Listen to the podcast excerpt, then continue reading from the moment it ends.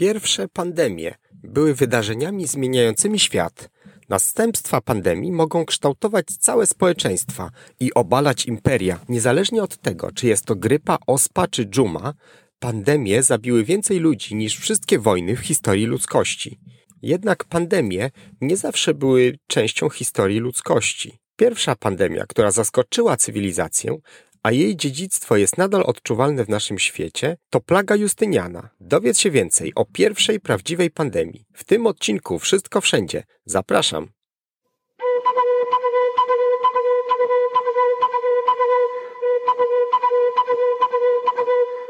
Najpierw powinniśmy zdefiniować różnicę między pandemią a epidemią. Epidemia to miejscowy wybuch choroby. W ciągu kilkudziesięciu lat w Afryce miało miejsce kilka ognisk wirusa Ebola, które można określić mianem epidemii. W Polsce co roku w okresie jesiennym ma miejsce epidemia grypy. Epidemie zwykle mają mniejszą skalę, zwykle nie wykraczają poza miasto, kraj, a czasem daną społeczność.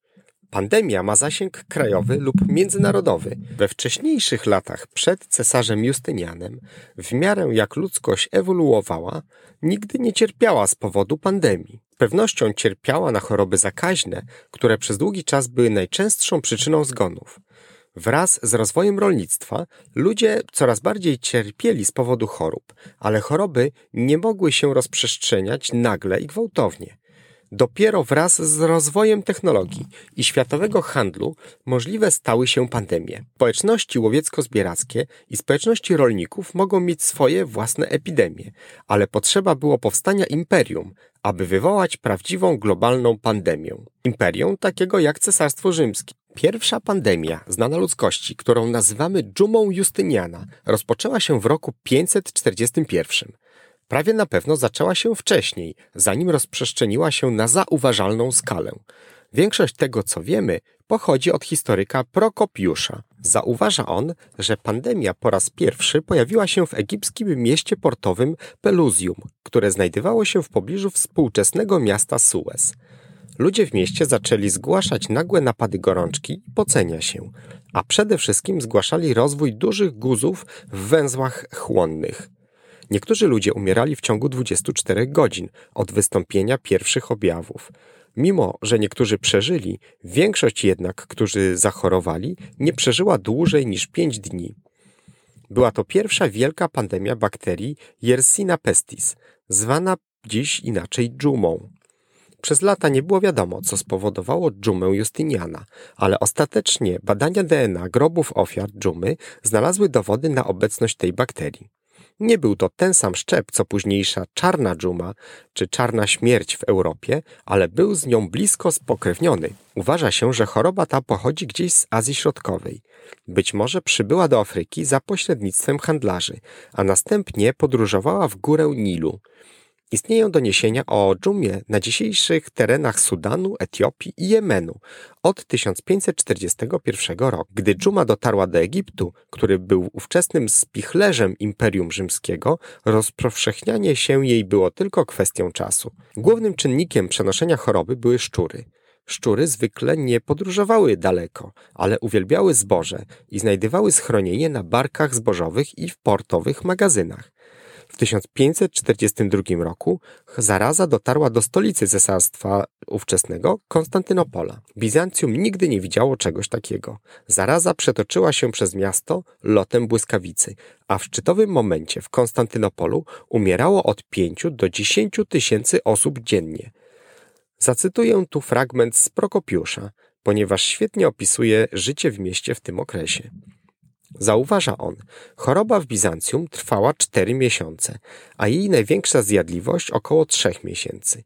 Na początku liczba zgonów była nieco większa niż normalnie. Potem śmiertelność wzrosła bardziej. A potem raporty o liczbie zmarłych dochodziły do pięciu tysięcy każdego dnia.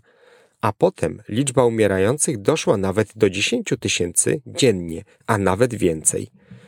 Na początku każdy zajmował się grzebaniem zmarłych w obrębie swojego domu. A potem wrzucali ciała nawet do cudzych grobów, albo potajemnie, albo używając przemocy. Potem jednak wszędzie zapanował zamieszanie i nieporządek. niewolnicy pozbawieni panów, a ludzie, którzy w dawnych czasach byli bardzo zamożni, zostali pozbawieni czeladzi, którzy byli chorzy lub zmarli, a wiele domów zostało całkowicie pozbawionych mieszkańców. Z tego powodu doszło do tego, że niektórzy nawet z wybitnych ludzi w mieście z powodu powszechnej nędzy pozostali niepochowani przez wiele dni. Transport zboża rozprzestrzenił szczury zarażone dżumą do miast portowych w całym basenie Morza Śródziemnego. Z miast portowych choroba rozprzestrzeniała się w głąb lądów, wyniszczając populację gdziekolwiek się pojawiła. Wszystko to działo się w bardzo złym momencie dla Imperium Rzymskiego. Cesarz Justynian, od którego pochodzi nazwa zarazy, toczył jednocześnie kosztowne wojny, aby przywrócić Włochy do imperium. Udało mu to się, ale wielkim kosztem. Był także jednym z największych budowniczych w historii, ponieważ zbudował jeden z największych kościołów na świecie, Hagia Sofię, która dzisiaj jest meczetem, po krótkim okresie, kiedy była muzeum, ale to temat na zupełnie inną historię. Tak więc Hagia Sofia potrzebowała bardzo dużo pieniędzy. Na domiar złego świat przechodził wówczas zmiany klimatyczne, zwane małą epoką lodowcową. Szczyt świetności Cesarstwa Rzymskiego zbiegł się z okresem umiarkowanym, zwanym jako rzymskie optimum klimatyczne. Okres ten od 250 roku przed naszą erą do 400 roku naszej ery był szczególnie dobrym czasem na uprawę roślin i, jak się okazuje, na rozwój imperiów. Do czasów Justyniana temperatury spadły, a wraz z nimi plony gospodarstw rolnych. Gdy zaraza, wojny i zmiany klimatyczne miały miejsce, Justynian nigdy nie zrezygnował ze zbierania podatków na swoje projekty a nawet nie zwalniał z płacenia podatków ludzi, którzy zmarli. Gospodarstwa zostały opuszczone z powodu tych podatków, klimatu, braku siły roboczej do pracy na polach, a ceny żywności gwałtownie wzrosły właśnie z powodu upadku rolnictwa, co oczywiście doprowadziło do klęski głodu w 542 i w 543 roku. Dżuma rozprzestrzeniła się aż do Irlandii, gdzie była znana jako plaga Mohela. Podczas gdy najgorsza zaraza minęła w Konstantynopolu w ciągu czterech miesięcy, rozprzestrzeniała się w sumie przez około 8 lat, gdzie była poważnym problemem w całym cesarstwie. Jednak dżuma pojawiała się przez kolejne 200 lat, a okres ten był znany jako pierwsza pandemia dżumy. Drugim okresem dżumy była czarna śmierć, a trzecim wybuch tej epidemii w Chinach w XIX wieku. Dżuma Justyniana wywołała głęboki i trwały wpływ na historię świata. Po pierwsze, skutecznie zakończyła istnienie Bizancjum jako głównego mocarstwa. Tynian był ostatnim władcą, który panował jednocześnie we wschodnim i zachodnim cesarstwie rzymskim. Z powodu załamania się populacji, podatków, produkcji żywności, imperium nie było w stanie utrzymywać więcej, dłużej armii. Ostatecznie utracili Półwysep Apeniński na rzecz Gotów i Wandalów, Przegrali wojnę z Persją na wschodzie, co zmusiło imperium do płacenia ogromnego rocznego haraczu. Imperium rzymskie pozostawało osłabione przez dziesięciolecia, co sprawiło, że było podatne na nową siłę religijną i militarną, znaną jako islam, która wyszła z Półwyspu Arabskiego i wbiła w nóż w plecy cesarstwa rzymskiego. Szacuje się, że z powodu tej zarazy we wschodnim rejonie Morza Śródziemnego zmarło około 25% populacji, a łączna liczba ofiar śmiertelnych szacowana jest na 100 milionów ludzi. Mogło więc zginąć nawet 10% całej populacji ludzkiej. Większość ludzi jest zaskoczona, gdy dowiaduje się, że dżuma wciąż jest z nami Prawie każdego roku, nawet w Europie i w Stanach Zjednoczonych, pojawia się po kilka przypadków dżumy. Główne źródła choroby znajdują się obecnie w Afryce, szczególnie w Demokratycznej Republice Konga i na Madagaskarze. Choroba jest nadal przenoszona przez gryzonie, dlatego nie została ostatecznie zwalczona. Jednak teraz znacznie lepiej rozumiemy tę chorobę i można ją łatwo zidentyfikować i leczyć za pomocą antybiotyków.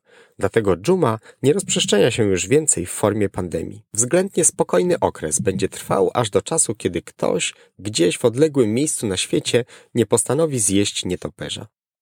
Dziękuję uprzejmie za wysłuchanie odcinka o pierwszej pandemii na świecie. Jutro zapraszam na nowy odcinek i pozostańcie ciekawi.